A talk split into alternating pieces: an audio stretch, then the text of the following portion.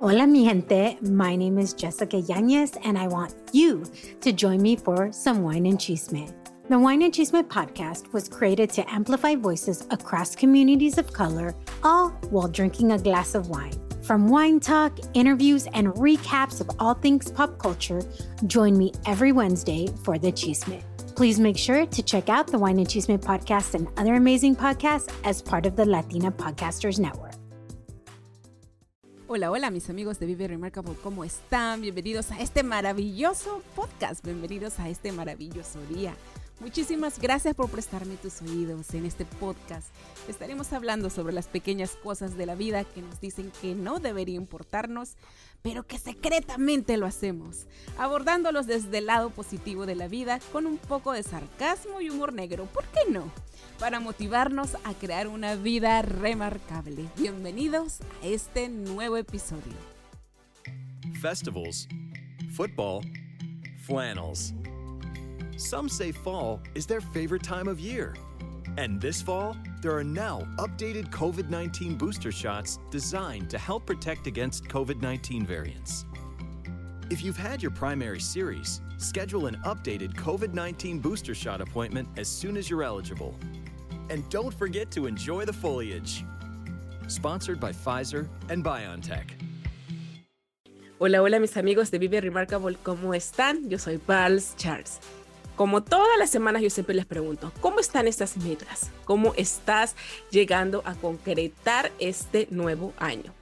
Seguro que hay muchas metas que tú estarás pensando, ah, yo quisiera lograrlo, ya la voy a dejar para el próximo año, voy a escribir un libro, voy a comenzar a hacer dieta, voy a comenzar a hacer ejercicio y ya va a ser casi final de año y no lo estás haciendo. ¿Qué pasa? ¿Qué es lo que te falta? Entonces, es por eso que yo te estoy trayendo estas historias inspiradoras para que el día de hoy te pongan las pilas y de una vez por todas tú digas, yo también quiero hacerlo. Entonces, el día de hoy te quiero presentar a una persona que es realmente extraordinaria. Ella ha escrito esta escritora, ella es una profesional a uno, ella es una mujer remarcable de esas profesionales que empezaron desde, desde barrer la oficina a llegar a tener personas bajo su cargo y hacer eh, eventos, hacer empresas realmente internacionales. Es una persona que ha escalado bastante y como mujer yo la admiro mucho porque ha, ha dado toda en su parte profesional y ahora en este libro nos está contando cosas muy interesantes de su vida, porque para llegar a ser exitoso en la vida, dependiendo cómo tú quieras calificar el éxito, es muy importante que tú seas una persona auténtica. Y es por eso que yo la invité a este, a este episodio, para que nos enseñe a ser auténticos. A través de este viaje del libro que ya ha salido la semana pasada, si tú comienzas a leerlo, te vas a identificar mucho, especialmente si eres de la generación que ha nacido en estas familias súper católicas y que piensan que solamente la mujer se tiene que, vivir en una cajita, en cierta estructura. Esta es una ovejita rebelde. Y esta ovejita rebelde nos va a traer ahora los secretos de cómo ser auténticos, de cómo lidiar con estos traumas del pasado y sobre todo de volverte la persona que realmente quieres ser esta persona es una súper escritora, se llama Isidra Mencos. Ella nació en Barcelona, España, donde pasó la década de sus 20 años experimentando con las libertades que surgieron después del fin de la dictadura franquista. Imagínate, ella vivió en un mundo donde era realmente limitado y nosotros nos quejamos. Vamos a aprender mucho de ella. Además, trabajó para las prestigiosas editoriales, fue guía de viajes llevando a gente por todo el mundo y eso es algo que aquí vamos a, a aprender bastante de ella. Y la semana pasada salió este libro que realmente totalmente se los recomiendo, porque hay historias bastante traviesas, hay historias pícaras, hay historias realmente de superación personal que ustedes como mujeres, como mujeres que nos tenemos que guardar muchos secretos, en este libro lo están y te vas a sentir súper, súper, súper identificada. Este libro narra justamente su trayectoria desde la represión a la liberación, que esa es una frase que me ha encantado mucho porque empuja a que las mujeres nos abramos paso en este mundo. Isidra Mencos, bienvenida a Vive Remarkable. ¿Cómo estás? Hola Pamela, muchas gracias por tenerme aquí. Estoy muy bien, gracias. Es un honor y un placer estar aquí contigo. Me encanta que hayas escrito este libro y realmente te digo, yo desde la perspectiva de una persona profesional, también soy profesional, tengo mis títulos y todo, yo lo pensaría mil veces en cómo escribir todo lo que tú has escrito acá. Y obviamente nosotros les vamos a dar unos hints a nuestros oyentes porque no les vamos a contar toda la historia.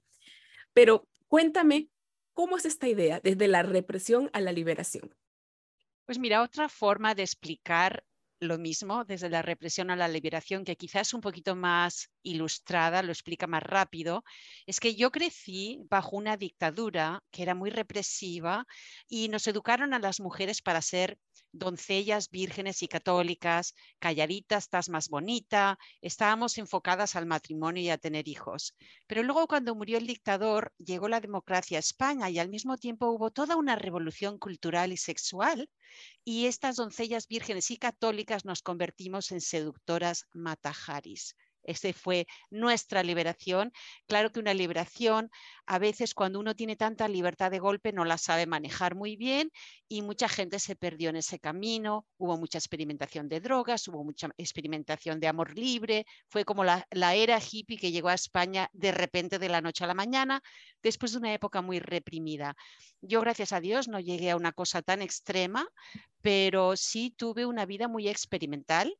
Uh, en ese momento porque estábamos felices. Imagínate que habíamos crecido en ese mundo donde verdaderamente eh, el sexo se consideraba que era solamente para el matrimonio, dentro de eso era para la procreación. Yo no tenía ni idea de lo que era un orgasmo, solo por decir, o sea, es que la palabra no está en mi vocabulario ni en mi conciencia. Eh, no hablemos ya ni de cosas como, bueno, voy a ser un poquito brusca, pero el libro es muy honesto, de masturbación, que eso ya te mandaba derecha al infierno, ¿verdad? Era un pecado mortal bueno, no mortal, venial, pero un pecado. Todo eso estaba súper reprimido. Y de repente hasta, de ahí... qué bien que sabes de clasificar los pecados. Se nota que has estado en una escuela católica. Sí, católica, efectivamente. Y luego de repente llega ese momento de que se acaba la dictadura, de la noche a la mañana hay libertad de todo tipo, se legalizan los partidos políticos, eh, se, legaliza incluso eh, la, las píldoras porque estaba prohibido el control de natalidad, se legaliza el divorcio, que también estaba prohibido, todo estaba prohibido. Y de repente hay esa gran libertad y, bueno, es una época verdaderamente emocionante, llena de esperanza, pero también llena de mucha confusión. Yo siempre sentí que mi historia no era mi historia, solamente era la historia de toda una generación. Yo tenía 17 años cuando murió el dictador, entonces estaba en pleno comienzo de mi juventud y todos nosotros vivimos ese cambio tan increíblemente brusco de esa represión tan fuerte a esa liberación tan tremenda. Entonces nos afectó mucho a todos, no era solo a mí, era toda mi generación la que, la que se vio afectada. Y parte de lo que yo hice fue autodestruirme un poquito. Venía de una familia donde no existía mucha intimidad, donde no me sentía escuchada, donde no sentía que podía alzar la voz, tener una opinión diferente. Y cuando vienes de, de esa inseguridad en tu hogar, en tu entorno hogareño, te crea una gran necesidad de amor, porque no lo has sentido en tu casa, ¿cierto? Entonces, muchas veces las mujeres, sobre todo las mujeres jóvenes, pensamos que vamos a encontrar ese amor a través del sexo, a través de, los amores, de los amantes, de los hombres. Y eso muchas veces no es así, porque realmente el amor que necesitamos aprender es el amor a nosotras mismas primero. Una vez tienes ese amor a ti misma, todo lo demás cae en su lugar. Pero hasta ese momento muchas veces estás viviendo muchas aventuras, pero no siempre agradables, porque estás desesperadamente buscando ese amor que te faltó, ¿cierto?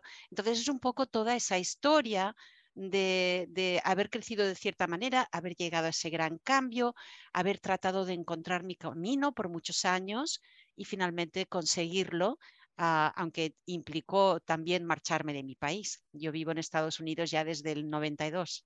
Indaguemos un poco más en eso, porque sí es cierto. Eh, la historia, obviamente no voy a dar mucho detalle de esto, pero la historia comienza con la relación que tienes con tu papá desde muy chiquita. ¿Cómo fue esa relación al final en, los días de ahora? ¿Sigue así distante o en algún momento pudieron entenderse estas generaciones totalmente distintas? Bueno, mira, mis papás han fallecido los dos ya. Mi mamá falleció hace tres años.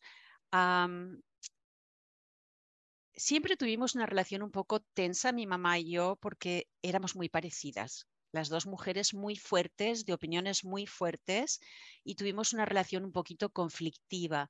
Eso no quiere decir que fuera una relación del todo mala, ni mucho menos. Yo siempre la, la quise mucho, la respeté mucho y de hecho seguí yendo siempre a España para visitarla a ella y a mi papá y a mis hermanos. Somos 10 hermanos, yo soy la única que vive en Estados Unidos. y hasta el final de sus días yo seguí yendo a visitarles, uh, escribiéndoles, llamándole por teléfono, o sea que siempre se mantuvo esa relación. Lo que sí que pasaba es que yo a lo mejor iba para allá y mi mamá estaba feliz de verme, pero a los tres, cuatro días ya empezábamos a tener pequeños choques. Eso, eso no nos lo quitaba nadie porque siempre había esa pequeña tensión, ese pequeño conflicto que siguió, siguió siempre vigente, ¿verdad? Pero a pesar de todo, yo creo que cuántas de nosotras no tenemos una relación un poco conflictiva con nuestras madres. Eso no quiere decir que no las queramos. Lo que quiere decir, fíjate, te voy a contar una historia que no está en el libro, porque es una historia más reciente, pero que es una historia para mí muy emotiva. Yo tengo un hijo maravilloso que tiene ahora 20 años, lo tuve tarde. Y bueno, mi hijo es muy cariñoso, porque yo al contrario de mi mamá siempre he sido muy afectuosa con él, besos, abrazos, te quiero, etcétera, que mi mamá jamás no fue así, no era demostrativa, como toda aquella generación, ¿verdad? Que eran mucho más secos. bueno, yo siempre andaba como iba a visitar a mi mamá a España y siempre estaba deseando que me demostrara amor y ella no me lo demostraba porque era más bien distante y un poco seca, ¿no? Bueno, una vez, la primera vez que mi hijo fue solo a España sin mí, que fue con sus primas que nos habían venido a visitar y se regresó con ellas, él debía de tener en ese momento 16 años, algo así. Mi cuñada me mandó una foto del encuentro de mi hijo con mi mamá, con su abuela, y la tenía abrazada así con la cabeza reclinada sobre la de mi mamá, que era chiquitita, mi hijo es bien alto. Él tenía la cabeza reclinada con la cabeza de mi mamá, con ese gran abrazo, y mi mamá estaba mirando a la cámara y era como luz en su cara, con una sonrisa beatífica. Y cuando yo vi eso, me impresionó, se me saltaron las lágrimas, porque de repente me di cuenta, fíjate tú, eso no, no se lo he contado a nadie todavía, pa, Pals, me di cuenta de que yo había ido de la manera equivocada a tratar de ganar el amor de mi mamá. En lugar de estar tratando de hacer todo lo que pudiera para que ella me demostrara amor, era yo la que le tenía que haber demostrado amor a ella. En vez de dejarme yo llevar un poco por la, la, vergüenza, la pena, el resentimiento, yo tenía que ser la que hubiera llegado allá y le hubiera dado un gran abrazo y le hubiera dicho, te quiero, mamá. Porque ella no me lo decía a mí, pero yo a ella tampoco. Entonces va de los dos lados. Y fue mi hijo quien me enseñó que mi mamá debajo de esa corteza dura tenía todavía un corazón que se podía emocionar y que podía ser feliz con una demostración de amor. Qué hermoso. De repente la mamá estaba esperando tanto tiempo que sus hijos vayan y le hagan esa demostración de amor, pero es cierto, ¿no? A veces nosotros como hijos nos hacemos una idea totalmente diferente a cómo son las personas, ¿no? Y siempre vamos con ese resentimiento, pero estoy hablando desde, ¿no? desde la perspectiva de hijo, ¿no? Como que siempre vamos con ese resentimiento, con, ese, con esa pared que decimos no, pero siempre como que lo vemos muy elevados. ¿no? Y como por ahí escuché alguna vez, dice, tus papás son tus papás, tú les tienes que respetar, pero tampoco no verlos elevados, porque si los ves elevados ya los ves inalcanzables. O sea, tienes que ser del mismo nivel para que tú puedas apapacharlos y realmente son todos tenemos un mismo corazón, todos somos al final niños que estamos buscando ser amados. Absolutamente, estoy muy de acuerdo con eso, es cierto. Y creo que eh, eh, lamento que no pude llegar a hacer eso con mi mamá antes de que falleciera, aunque sí seguí, sí que se lo dije, porque cuando cumplió 90 años yo le creé un libro muy lindo de fotos antiguas de sus papás, de su familia, de nosotros y todo eso, y en la última página le puse que la quería y, tengo esa satisfacción que por lo menos por escrito se lo dije y a ella el libro le, le encantó. Qué hermoso. ¿Y todos tus hermanos siguen viviendo allá en España?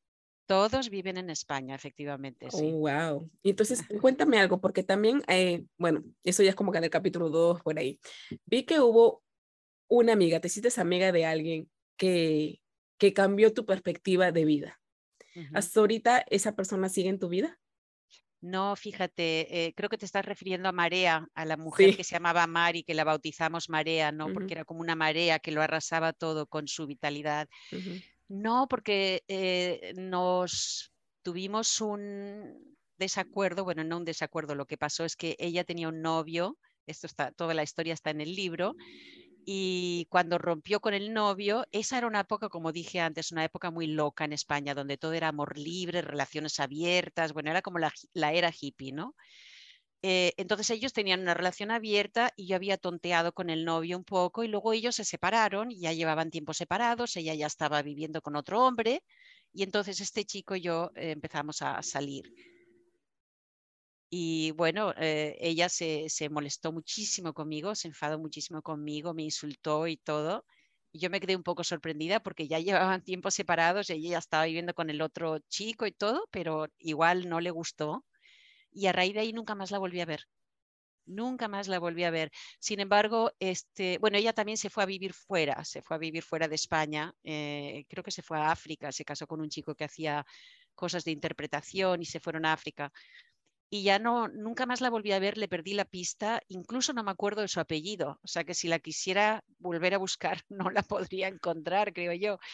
Pero como digo en el libro, siempre le estuve agradecida porque aunque era una mujer que no era fácil en todo sentido, tenía una rebeldía en ella y una vitalidad y una creatividad que a mí me ayudó a salir un poco de mi cascarón me ayudó un poco a, entender que hay otras formas de estar en el mundo, que uno puede alzar la voz, que uno puede hacerse notar, que no tiene, que uno no está calladita más bonita, que puede uno ser uno mismo, ¿no? y eso lo aprendí de ella y siempre se lo agradeceré.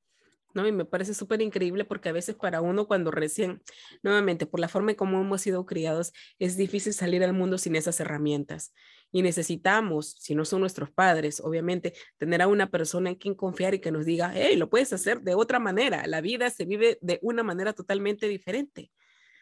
Dime, ¿y cómo así es que se te dio la idea de plasmar toda tu historia en un libro. Y después de tanto tiempo, porque yo sé que tú has, tenido has hecho una gran carrera profesional. ¿Cómo así se te ocurre? Y sobre todo hablar de estos temas tan, tan privados. Muy íntimos, efectivamente. Mira, yo siempre quise ser escritora, siempre. E, ese fue siempre mi sueño desde que yo era niña. Eh, lo que pasa que bueno, escribí algo porque tengo un par de libros publicados anteriores, pero uno es un libro académico, el otro era un libro de cuentos de hace 20 años, pero nunca me había comprometido realmente a ser escritora disciplinada, trabajando todos los días, no me había comprometido con la carrera de ser escritora. Y aunque tenía una vida externamente muy exitosa, porque como, como dices tú, eh, cuando yo empecé a escribir, yo estaba de ejecutiva en una compañía que, bueno, yo era directora editorial de varias páginas web y eh, que estaban en varias partes del mundo, manejaba equipos en Canadá, en Brasil, en México, en eh, Estados Unidos, en fin, era, eh, tenía un puesto importante, muy buen sueldo, mucho prestigio, todo lo demás. pero, y tenía, estaba casada, tenía un hijo, o sea, externamente todo estaba fabuloso, pero había una parte de mí que estaba infeliz. Siempre tenía como una especie de pequeña depresión oculta que estaba ahí por debajo de todo, que no me dejaba ser plenamente feliz, porque lo que yo sabía que siempre había querido hacer, ser escritora, no lo había hecho, no lo había hecho. Y llegó un punto en que eso ya mm, me, me dolía tanto no haber ido a perseguir mis sueños que decidí que lo iba a hacer aunque tuviera que sacrificarlo todo, incluyendo la estabilidad financiera. Entonces, en el año 2016 eh, dejé mi puesto de trabajo, ya les di su ¿no? su noticia de que me iba a ir, dejé el puesto, con eso se desapareció, digamos, mis ingresos fijos, mi prestigio, mi gran título, todo eso se fue para afuera, ya no había, pero le dije a mi marido y a mi hijo, porque yo era la, la, que traía el pan a casa, el sueldo fuerte era el mío.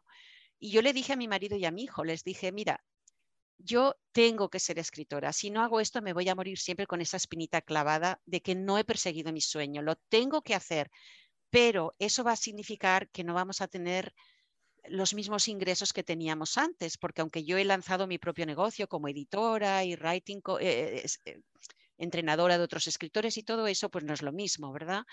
Digo, entonces es posible que tengamos que hacer muchos sacrificios financieros, quizá vamos a tener que vender nuestra casa. ¿Qué pensáis? Y tanto mi hijo como mi marido me dijeron, te apoyamos 100%. Tú has estado aquí al pie del cañón, manteniéndonos realmente, porque mi, marido trabajaba en una organización sin fines de lucro, entonces no, no tenía el mismo nivel, digamos, de sueldo que yo y todo eso. y tú ah, nos has estado apoyando siempre y ahora es hora de que nosotros te apoyemos a ti.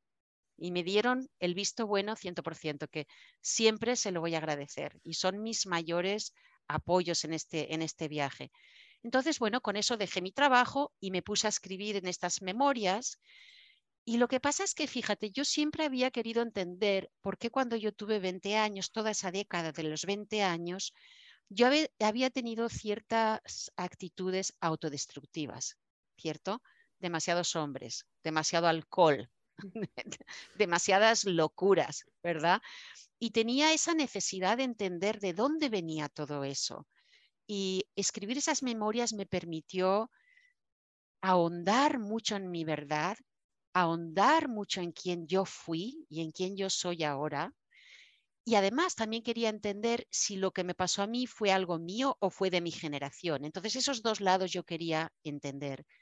Y aunque escribir estas memorias no ha sido fácil porque son muy auténticas, son muy veraces, son muy crudas en ciertos momentos, porque verdaderamente tú dices, me desnudé en la página, pero es cierto, me desnudé literalmente en la página, aparte de emocionalmente, literalmente. pero yo sentí que tenía que hacerlo, porque si iba a escribir esto, lo tenía que hacer con absoluta sinceridad. Y un punto muy importante para mí en este libro era demostrar que, bueno, hubo gente que me hizo mucho daño, pero yo también hice daño a gente. Hubo gente que cometió errores que me perjudicaron, pero yo también cometí errores que perjudicaron a otros. Y creo que es muy importante tener esa visión auténtica de quiénes somos. Somos seres humanos y los seres humanos se equivocan. Yo nunca fui cruel, yo nunca hice daño a alguien con intención de hacer daño a alguien, cuando yo le hice daño a alguien siempre fue sin querer, porque no supe hacerlo mejor, pero sí, sí cometí errores, ¿cierto? Y creo que todos lo hacemos. Y creo que entender eso y aceptar eso es el primer paso para realmente poder amarnos y poder amar a otra persona de verdad y a fondo. Porque una vez aceptas esa realidad, de que estamos hechos de un saco de errores todos, por mucho que tengamos buenas intenciones, entonces eres más compasivo, más compasivo contigo y más compasivo con los demás. Pero además, cuando tienes esa actitud humilde, digamos, de saber que no eres perfecto, de ni siquiera intentar ser perfecto, sí intentas ser lo mejor que puedes en cada momento. Y creo que eso es lo que hemos de intentar hacer en esta vida, reconocer cuando hemos hecho algo mal, pero como dice Brené Brown, en lugar de sentir vergüenza, sentir culpabilidad, pedir perdón, tratar de hacer las cosas mejor en el futuro y seguir adelante. Me encanta, me encanta esa frase, también me encanta bastante Brené Brown. Y dime algo, tú como ya es bastante curioso lo que dijiste, es que tú eras la entrenadora de otros escritores y qué era lo que a ti te impedía que no podías empezar tu, viaje, qué era cuando tú pensabas y dices, hoy voy a escribir y de repente decías, no, mejor no, qué era lo que te paralizaba en ese momento. Miedo, miedo. La escritura es una profesión llena de incertidumbre. Yo pasé seis años escribiendo este libro, seis años pasé trabajando en este libro cuando tú estás escribiendo, no sabes si el libro va a salir publicado. Una vez sale publicado, no sabes si la gente lo va a comprar y lo va a leer. Tampoco sabes si la gente que lo compra y lo lee les va a gustar. Entonces es una profesión llena de incertidumbres, es una profesión que requiere mucho compromiso, disciplina diaria de estar allí tratando de escribir lo mejor posible, mucha paciencia y no sabes qué va a salir de todo esto. Entonces es un compromiso lleno de riesgo, ¿verdad? Y, era algo que yo creo me asustaba. Me asustaba poner todo ese tiempo, poner todo ese compromiso, poner todo ese trabajo y que nada saliera de ello al final, ¿no? Hasta que llegó un punto en que dije, no me importa, si no sale nada, por lo menos lo he intentado. Yo no voy a ser esa persona que está en su lecho de muerto diciendo, nunca hice lo que yo quería realmente hacer. No, a lo mejor voy a decir, hice lo que quería hacer, me estrellé con todas las de la ley, pero lo intenté, ¿verdad? Entonces, eh, creo que eso es muy importante, creo que eso es, es algo que yo creo que tus, tus, ah, tu audiencia, ese es un mensaje que yo les quiero dar también. Si tienes un sueño, tampoco te voy a decir tira tu trabajo por la ventana y muérete de hambre, no. O sea, también yo tuve cuidado, yo lo hice en un momento donde tenía unos ahorros, sabía que iba a tener dentro de poco, empezar a tener una pequeña pensión, o sea, sabía que tampoco en la calle no íbamos a estar, no íbamos a tener el nivel que teníamos antes, pero tampoco íbamos a estar paupérrimos. O sea, íbamos a poder vivir, ¿no? Claro, tú eres una ah, mujer inteligente, necesariamente tuviste que medir tus riesgos antes de empezar exacto, también Exacto, entonces cualquier persona en tu audiencia que tiene este sueño, no, no tiene que ser de ser escritora, puede ser de lanzar su propio negocio, puede ser de ser, qué sé yo, cualquier cosa que siempre han querido hacer, pueden empezar a prepararse desde ahora, aunque estén en otro trabajo porque necesitan ganarse la vida, pueden empezar a estudiar del otro tema que quieren luego en el futuro hacer algo. Pueden escuchar podcasts como el tuyo para animarse, para sentir que van cobrando fuerzas. Pueden empezar un blog de lo que van a hacer después para ya empezar a crear una plataforma, una audiencia para su tema.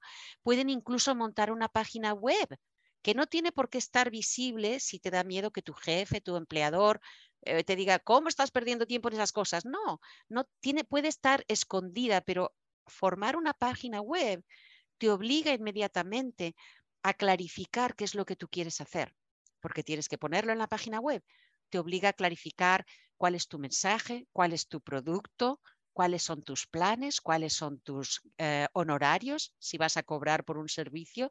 Todo esto tiene que estar en tu página web y todo eso lo puedes estar planeando en las noches, los fines de semana, mientras estás en tu trabajo.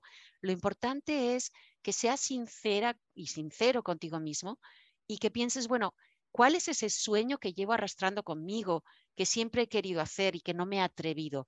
¿Qué puedo hacer hoy? ¿Qué pequeño paso puedo tomar hoy para acercarme un poquito más a ese sueño? Me encanta, me encanta lo que estamos hablando acá. Dime algo. ¿Y cuál fue ese cambio de pensamiento cuando tú decías, ok, tengo miedo, tengo miedo, ¿y qué pasó? ¿Solamente te levantaste un día y tú dijiste, bueno, hoy voy a comenzar a hacer mi sueño? ¿O qué fue lo que vistes o qué herramienta utilizaste que dijiste, no, definitivamente esto cambió mi forma de pensar y vamos a comenzar a trabajar en ese sueño? Sí, muy buena pregunta. Mira, lo que pasó fue que, como te dije, yo andaba medio deprimida con todo y que las cosas me iban tan bien externamente y, y bueno, sentía que me estaba ahogando. Entonces empecé a buscar en Internet alguna clase de escritura o alguna cosa que me pudiera ayudar. Una de las cosas que empecé a hacer es meditar. Empecé a meditar diario. Todas las mañanas yo empecé a meditar. Y cuanto más meditaba, más fuerzas ganaba, más equilibrio, más ah, claridad en mi mente. Entonces, la siguiente cosa que hice fue buscar en Internet algún recurso de, para escritores y encontré un taller de un solo día en un monasterio zen que está cerca de donde yo vivo y el taller era zen y escritura. Entonces lo iban a enseñar una monje budista, no sé si dice monja budista, y un escritor. ¿Vale? Entonces yo dije, bueno, esto une dos cosas que me encantan, escribir y la meditación. Y qué curioso, ¿verdad? Porque tú empezaste solamente con un deseo, con una intención de querer hacer todo esto y te vino los dos temas en un solo día. Efectivamente, es que la vida te presenta lo que necesitas cuando estás dispuesto a recibirlo. Y, es, y, esa, y yo estaba dispuesta a recibirlo. Entonces, vi ese anuncio y me apunté a la, a la clase. Era solo un día, digo, bueno, me voy para allá. Fui allí, me encantó la clase, lloré muchísimo en la clase porque salieron muchas cosas muy, muy profundas. Y después de eso le pregunté al profesor, porque me gustó mucho el profesor, y le pregunté, ¿usted va a dar otra clase de escritura pronto que yo me pudiera apuntar? Y me dijo, sí, mira, la semana que viene empiezo una clase sobre escribir memorias. Si quieres apuntarte, es en línea, entonces es fácil. Y dije, bueno, me voy a apuntar. Yo jamás había pensado en escribir memorias. Yo quería escribir ficción. Eso es lo que mm. a mí me había llamado la atención siempre. Pero cuando empecé esa clase de escribir memorias, me fascinó, me fascinó. Y me di cuenta de que lo necesitaba, necesitaba sacar todo esto. Además pensé, esto va a estar chupado, como dicen los españoles. Esto va a ser facilísimo, porque ya tengo el argumento y los personajes. Luego me di cuenta de que no tenía nada de fácil y en realidad era mucho más difícil, porque no solamente tenías que escribir igual de bien que si escribieras una novela, sino que además encima tenías que lidiar con el terror de que la gente que te conocía te iba a odiar porque salían en el libro o que te iban a decir, te acordaste de todo al revés, eso no fue así. Estás lidiando con mucho conflicto emocional cuando escribes unas memorias, entonces de fácil no tenía nada. Sin embargo, fue una de las cosas más profundas y más gratificantes que he hecho jamás. No me arrepiento nada. I wanted to know why some people who get COVID 19 get it so bad. I found out it may be because they have a high risk factor. such as heart disease, diabetes, being overweight, smoking, and asthma. Even if symptoms feel mild, these factors can increase your risk of COVID 19 turning severe. So if you're at high risk and test positive, there are things you can do, like asking your healthcare provider if an authorized oral treatment is right for you. Learn about an option at treatcovid19.com. This message is sponsored by Pfizer. Encuentro que lo que nos estás explicando, que el proceso para escribir memorias es un proceso bastante sanador. ¿Cómo así esto impactó en tu vida actual? Bueno, a ver, yo creo que es más que solamente el escribir memorias, es todo un trabajo que he ido haciendo en estos años de aceptación de mi propia persona, de meditación, de, muchas cosas, no solamente la escritura, pero yo lo que siento es que ahora, ¿cómo te digo? Finalmente me siento yo misma. Finalmente me siento yo misma. Finalmente me siento cómoda siendo yo misma en cualquier circunstancia, en cualquier circunstancia. Y puedo mirar a aquella niña que sufría y aquella adolescente que se rebelaba y aquella muchacha de 20 años con mucho cariño y mucha compasión, mucho cariño. Y, eso es algo que quizá antes no lo tenía. Antes lo miraba con más vergüenza. pero bueno, ¿cómo pudiste hacer esas cosas? Que no sé qué, que no sé cuántos. Y ahora lo miro con cariño y lo miro con compasión. Y realmente todas esas experiencias me han ayudado a ser como soy hoy. Entonces no, no puedo decir que, bueno, claro que sí, no voy a decir que no me arrepiento, porque sí que hay cosas que me arrepiento y hubiera preferido no haberlas hecho, ¿verdad? Especialmente si dañé a alguien, pero las acepto. Las acepto como parte de mi historia, las acepto como parte de quien yo he sido, no ya quien soy ahora. La otra cosa que las memorias han hecho, curiosamente, me han acercado mucho a mi marido. Mi marido cuando leyó el libro se quedó un poco en shock, aunque él conocía mi historia, pero es muy diferente porque es la versión tuya hablada y otra versión que realmente es desnudar tu cerebro en este libro. Exacto, con pelos y detalles. Entonces, este, no, pues fue un poco fuerte para él leerla. Pero... Te dio ansiedad, te dio ansiedad así como que lo va a leer, lo va a leer, te dio así cositas. Estaba un poco nerviosa pensando qué le parecerá, pero me dijo que le parecía el libro muy bueno, hablamos muchísimo, nos lleva a unas conversaciones muy profundas. Eh, él estaba al principio un poco como, pero bueno, ¿cómo es posible que una mujer tan loca haya estado con el mismo hombre 27 años? ¿Estás segura de que no has tenido amantes? Mm, totalmente, sí, eso es lo que iba, ¿no? Porque usualmente tú estás hablando de todo, entonces como que tu esposo tiene que estar bien maduro mental. Él está maduro, sí. sí. es un hombre evolucionado, gracias a Dios, es un hombre evolucionado.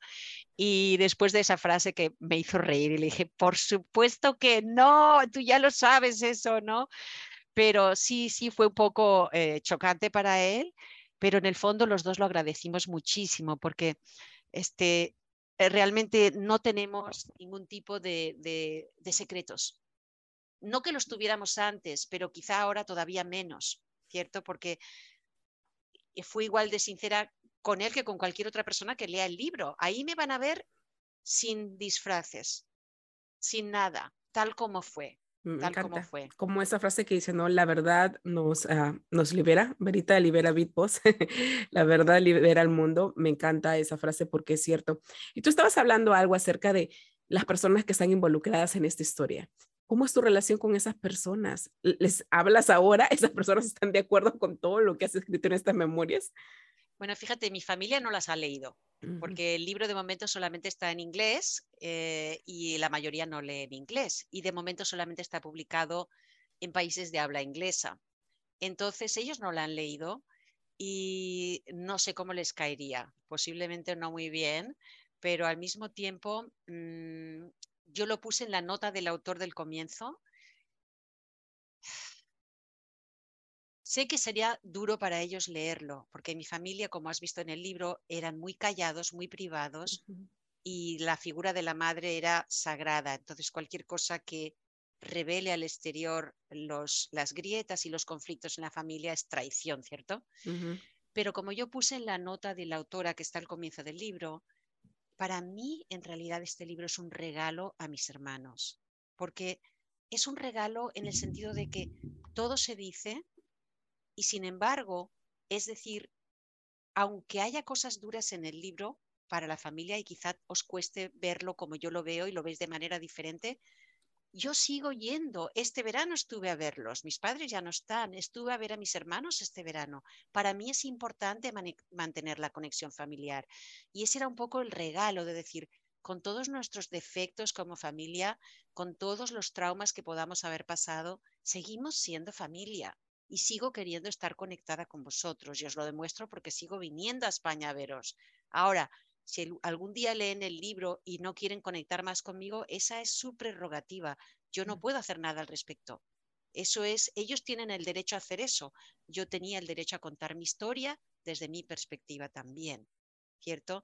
Entonces, eso es como yo lo veo. Ahora, para las otras personas que salen en el libro, por ejemplo, algunos de los novios que salen, demasiados novios, pero algunos de los novios que salen, que todavía están vivos porque otros fallecieron, les he mostrado las páginas.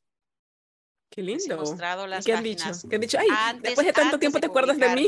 Qué honor. No, siempre hemos sido amigos. Fíjate que siempre quedé amiga con todos mis ex, excepto con el que me abusó, el que abusó de mí, que ah, es uno que sale en el libro, que me abusó emocionalmente. Ese nunca más lo he vuelto a ver, pero los demás seguimos siendo amigos y seguimos comunicándonos. Cuando voy a Barcelona, todavía veo a Billy, el que, el que organizaba los conciertos de salsa, eh, Daniel, el, americano que vivía allí, ahora vive en Estados Unidos y todavía nos llamamos por teléfono.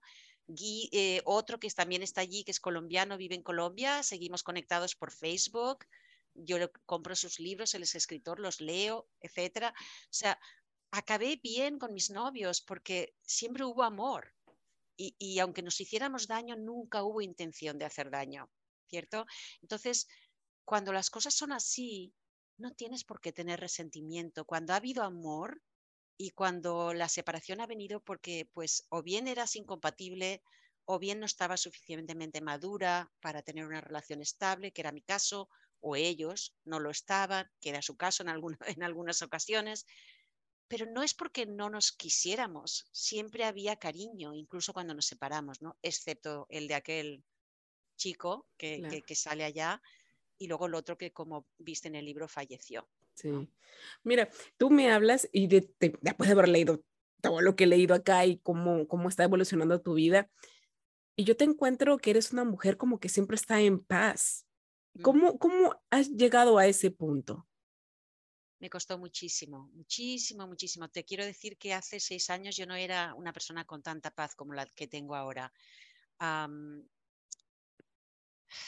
¿Y eso se debe a tu trabajo corporativo? ¿Es influencia? No, para nada, para nada. Ah, mire, el trabajo corporativo me dio muchísimo porque eh, tuve tanta responsabilidad y yo también era portavoz de la compañía, iba a la televisión a hacer entrevistas, iba a hacer presentaciones a clientes, me dio mucha seguridad cara al público, por así decir, ¿no? Pero seguía teniendo mucha inseguridad interna. Y te voy a decir, Paz, no te creas tú que yo estoy siempre aquí en una cama hecha de rosas. No, no, no, no, no. Que pareciera que sí, y no, qué admirable. No, que va, que va, que te diga mi marido cuando me pongo a llorar y hago un drama. Yo soy drama queen, por eso que mi hijo es drama king, porque él lo ha aprendido de mí. Qué malo. Como buena española, yo soy bien dramática bien dramática. Entonces, cuando hay una cosa que no está bien, ahí me ves pegando gritos y llorando a mares. Y mi marido viene y me abraza y no, déjame, ahora no quiero que me abraces. O sea que soy igual de dramática que cualquier persona. Pero eso son cosas del momento. Yo no sé, a mí tengo un temperamento muy fogoso. Entonces, cuando me viene el pronto, o me da la, la, la, la llorera o me da la gritera, lo que sea que me dé. Pero después se pasa y a la media hora ya está, ya está. Yo creo que eso es bueno. Yo creo que de vez en cuando uno tiene que dejar salir todas esas emociones. No te las puedes quedar adentro porque se te pudren ahí. Entonces hay que saberse expresar, ¿no? ¿Y eso lo aprendiste o tú ya naciste así? Bueno, siempre he tenido un carácter un poco fuerte, eh, pero no, definitivamente yo no era tan cómoda con mi expresión anteriormente. Yo tenía muchísimas más inseguridades. He ido ganando en confianza en mí misma, con la edad también. Eh, como dice el refrán, más sabe el diablo por viejo que por diablo. A medida que nos hacemos mayores, también vamos ganando un poquito más de, de tranquilidad. No necesitamos tanto la aprobación de los demás, porque ya tenemos nuestra propia aprobación, ¿cierto? Excelente. En cambio, uno todavía está luchando con que, y ellos me querrán, me probarán, me dirán, qué sé yo. Yo creo que todos eh, quisiéramos tener justamente esa paz mental que tienes en ese momento, ¿no? De ya que no te importe qué es lo que digan o lo que dijiste, voy a emprender mi libro, lo voy a terminar y al final, ¿qué importa si no lo compran? Yo voy a estar, voy a estar satisfecha por lo que yo estoy haciendo. Efectivamente, tú tienes que definir cuál, cuál es el éxito para ti. Eh, no necesariamente el éxito es hacer mucho dinero o yo que sé, cualquier otra cosa. En mi caso, claro que me encantaría convertirme en una bestseller, lo deseo, y si el libro vende tres ejemplares estaré muy triste, claro, por supuesto, pero tengo que definir por mí misma qué fue el éxito para mí con este libro. Y para mí el hecho de haber finalmente perseguido mi sueño y haberlo escrito y haber arriesgado todo para hacerlo, es algo de lo que voy a estar orgullosa hasta el último de mis días, verdaderamente. Es maravilloso. Y dime, ¿cómo se ve un día, un día normal para una escritora? Bueno, mira, mm, ahora es un poco diferente porque el libro acaba de salir y estoy más enfocada en promocionarlo, pero por lo general, si no, yo siempre trato de escribir primero en la mañana. No sé si has leído ese libro, se llama The One Thing, la, la única cosa. Y es un libro. ¿De quién es el libro? Eh, no me acuerdo cuál es el nombre, ya te lo, ya te lo mandaré, pero es un libro de, negocios, digamos, de, cómo organizarte para ser eficaz en tu profesión, etcétera, en tu vida. Y algo que me encantó de ese libro es que tienes que hacer la, la una cosa, esa cosa que es la más importante, ese día es la que tienes que hacer primero. Entonces, si ya luego todo lo demás no se cumple, pues al menos has hecho esa única cosa que era la prioridad para mí la prioridad era escribir. Entonces es lo que hacía eh, cuando ahora no puedo escribir porque estoy con mucha promoción, pero es lo que hago lo primerito en la mañana cuando me levanto. Bueno, desayuno y demás y me siento y escribo. No necesariamente escribo muchísimas horas, entre dos y cuatro horas máximo. Nunca escribo más de cuatro horas. De ahí lo dejo y entonces ya en la tarde me pongo a trabajar con mis clientes, donde eh, les ayudo a escribir sus libros, de, como editora, entrenadora, incluso escritora fantasma. O sea, he escrito para otras personas en su voz, como si ellos fueran los autores. El libro sale con su nombre, pero lo he escrito yo, ¿no? Entonces, eh, trabajo en esas cosas por la tarde o después de media mañana. Las primeras horas de la mañana son sagradas, sagradas para mi escritura.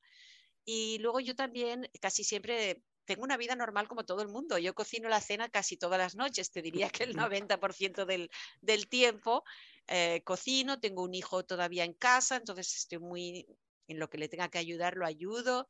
Una vida normal completamente. La única diferencia es que he decidido que mi prioridad y mi compromiso es con escribir, con la escritura, y eso es lo que hago, lo, primerito que hago por la mañana. ¿Y cómo haces, y cómo haces para inspirarte? Porque escribir no, no, no es fácil, para, para mí no, no, es fácil, o sea, ¿y cómo lo, cómo lo haces? ¿De dónde sacas todas esas palabras? ¿Haces algún ritual? ¿Te lees el, el diccionario antes? ¿Qué es lo que haces? Pues mira, eh, yo no soy de esas escritoras generalmente que hacen unos planes detallados con todo lo que va a pasar en cada capítulo. Soy más improvisada. O sea, tengo una idea a lo mejor de una escena, de algo que pasó, y entonces me pongo a escribir y luego pues sigo y dejo que el hilo se vaya desenrollando. Para historias cortas suelo hacer un poquito más de plan, curiosamente, que para, para este libro, que no, no lo planeé mucho de antemano, pero lo que sí que hice fue una lista de escenas que yo sabía que eran escenas clave de mi vida, que absolutamente tenían que estar en el libro. Entonces hice esa lista y si en algún momento me sentía un poco perdida, que no sabía de qué escribir, miraba la lista y decía, ah, voy a escribir sobre, sobre esto. Y con el tiempo, cuando ya tenía bastante escrito, como el libro tiene un paralelo con la historia de España del momento, o sea, es mi historia, pero también un paralelo con la historia de España y la transformación desde la dictadura a la democracia. Hice también un cuadro donde tenía la escena, los años que yo tenía, el año que era y lo que estaba pasando históricamente en ese momento. Y entonces con ese cuadro pude yo ver si había huecos que tenía que rellenar o cosas así. Pero mi primer borrador fue más eh, libre, digamos, más improvisado, ¿no? No sé, a veces las cosas, a veces las cosas las escribes sin escribir. Eh, me explico. Muchas veces cuando uno se siente que está seco, que no le vienen las ideas, lo que tienes que hacer es levantarte e irte a dar un paseo, o ponerte a planchar ropa, o ponerte a coser. Algo que te ocupe físicamente, pero que te deje la mente libre. Entonces, es en esos momentos de espontaneidad donde a veces se te ocurren las mejores ideas. Qué buen tip. Definitivamente qué buen tip. Efectivamente. O sea, que no te quedes ahí a lo mejor, no me sale nada enfadada contigo misma. Vete a, qué sé yo, vete a, coser algo que tenías que coser o a planchar y ahí te van a salir las ideas. Y dime otra cosa, porque tú cuentas detalles, o sea, bastante claros. Tú tuviste que utilizar algo de hipnosis, utilizar una abuela de cristal que te remonte al pasado para ver los detalles con claridad. No, no, no, no, para nada. Pero tenía algunos diarios que había escrito de, niña, de joven. Eso me ayudó. Y te voy a decir, es curioso, Pals. No sé, Pals, ¿verdad? O Pamela te llamo mejor. Pals, Pamela, como quieras. Pals. pues te voy a decir, Pals, que las memorias o los recuerdos de la infancia, especialmente de episodios así un poco más traumáticos, nunca se me borrarán de la mente me es más difícil recordar lo que pasó hace cinco años que lo que pasó hace 35 años. Es curioso, pero es así, porque esa vida que yo tuve de, de, joven fue tan tumultuosa, pasaron tantas cosas dramáticas que son muy difíciles de olvidar y me marcaron mucho. Y aparte, yo había empezado a escribir una novela hace ya muchos años, muchos, muchos años, que luego se quedó sin terminar y se quedó en el cajón, pero que estaban basadas en estos hechos, en parte de estos hechos, sobre todo en mi relación con Marea, con Paul y demás. Y, la verdad que me acordaba mucho de las cosas, muchísimo. Ahora, eso no quiere decir que no haya metido la pata y no me haya equivocado en algunos casos, porque fíjate que me pasó eh, que, descubrí que había cometido un error garrafal con una chica que sale en el libro que yo había dicho que estaba muerta y no estaba la chica muerta. Pero, la última vez que yo la vi estaba en un estado terrible porque estaba enganchada a la heroína, estaba viviendo con un traficante de heroína y ya nunca más la volví a ver porque mm, yo no, ya no quería tener esa relación, era demasiado difícil. Y ya pronto después de eso ya me vine para Estados Unidos, nunca más la volví a ver. En mi mente habiéndola visto en ese estado tan terrible, yo pensé que se había fallecido. Pero luego resulta que hablando con una amiga me dijo que la iba a ver no sé qué otro día. Digo, pero ¿cómo no está muerta? No, está viva, se recuperó, dejó las drogas, tal y tal. Digo, menos mal que me lo dices y lo puedo corregir en el libro. O sea que la memoria nos hace muchos trucos que eh, estoy segura que he metido la pata en algunas cosas, pero en todo lo que yo he podido lo he comprobado, o con diarios, o con lo que había escrito anteriormente, preguntándole a gente que participó en, la, en las cosas y tal, ¿no? Ah, por ejemplo, hay una escena de una manifestación donde, donde me salvo. Yo había relatado la escena y la escena toda sucedió tal cual, pero hablando con un amigo, él me recordó que los que me habían salvado de esa situación, porque hubo una situación allí dramática, habían sido él y otro amigo. Yo me había acordado de toda la escena bien, pero no me había acordado bien de quién era el que me había rescatado. Entonces, cuando hablé con él y me lo contó, pues lo corregí en el libro. O sea que es curioso, pero por lo general, cuando ha habido correcciones así, son de detallitos, no son de lo gordo, no son de la verdad emocional de la escena, sino que es a lo mejor un detalle que no, bueno, tampoco vamos a decir que es un detalle que la chica estaba viva y yo le había puesto que estaba muerta, pero vamos, me refiero que, que he ido comprobando y preguntando, asegurándome de que no metía mucho la pata, de que no me equivocaba demasiado. Qué interesante, de verdad, porque sí, necesitas bastante estructura y como dices, bastante disciplina para, para dar un buen resultado al final ¿no? del, libro. Dime, ya casi para terminar, ¿tu libro, a, tu libro, tu hijo ha leído el libro? Pues fíjate que él me lo quería leer y yo le dije, Adrián, yo creo que esto no, no es para ti, hay muchas escenas sexuales, no sé si te vas a sentir cómodo. No, mamá, lo quiero leer, lo quiero leer, lo quiero leer. Digo, bueno, si lo quieres leer, aquí lo tienes. Leyó como 80 páginas y vino y me dijo, mamá, está muy bien escrito, es muy bueno, pero ya no puedo leer más. Es demasiado fuerte para mí. Y le dije, me parece perfecto, porque yo prefería que no lo leyera. Pero como me insistió tanto, pues dijo, si lo quieres leer, léelo, pero te advierto que está duro para ti. Y efectivamente no lo quiso terminar, con lo cual me alegro. Sí, no, no, de todas maneras, por ahí dicen, tú sabes, estas terapias holísticas que es mejor que los hijos no sepan mucho de los secretos de los padres, justamente por eso, porque nos podemos sentir incómodos. Me encanta todo lo que estás haciendo. ¿Cuál es tu próximo paso después de este libro? Eh, voy a intentar publicarlo en, español. En España vamos a ver si lo, consigo. De momento, como digo, solo está en inglés. Promenade of Desires, como yo le, llamo. ¿Y por qué el eh, título? Fíjate que es una referencia a las Ramblas, que es el corazón de Barcelona, es la, el mm. paseo que va, eh, que es donde todo el mundo conoce Barcelona por las Ramblas, ese paseo. Y un paseo es también una promenade, ¿no? Entonces el Promenade of Desire, Desire porque es lo que lleva el motor del libro, es el deseo, ¿verdad? Y promenade es un paseo por el deseo, por así decir, por la Rambla del deseo, yo le diría en español pero bueno, entonces el próximo proyecto que tengo, tengo dos. Uno es un libro que ya casi lo tengo terminado, que es de ensayos. También son basados en cosas reales, pero son historias cortas. Y ese se llama eh, Mandala Way, el camino del mandala, porque está un poco explicando las muchas personalidades y objetos y gente y amigos y amantes y de todo que uno deja atrás a medida que evoluciona. Y eso es lo que pasa con los mandalas, ¿verdad? Los monjes hacen un mandala divino y luego lo barren y lo echan al río, porque lo que vale es crearlo, no conservarlo, ¿no? Entonces es un poco esa, esa idea. Y después de eso, seguramente voy a continuar con una novela. Eh, estoy ahora tentada de volver a la ficción. Qué hermoso. ¿Y cuándo es que va a salir este libro de los mandalas? Me llama mucho la atención.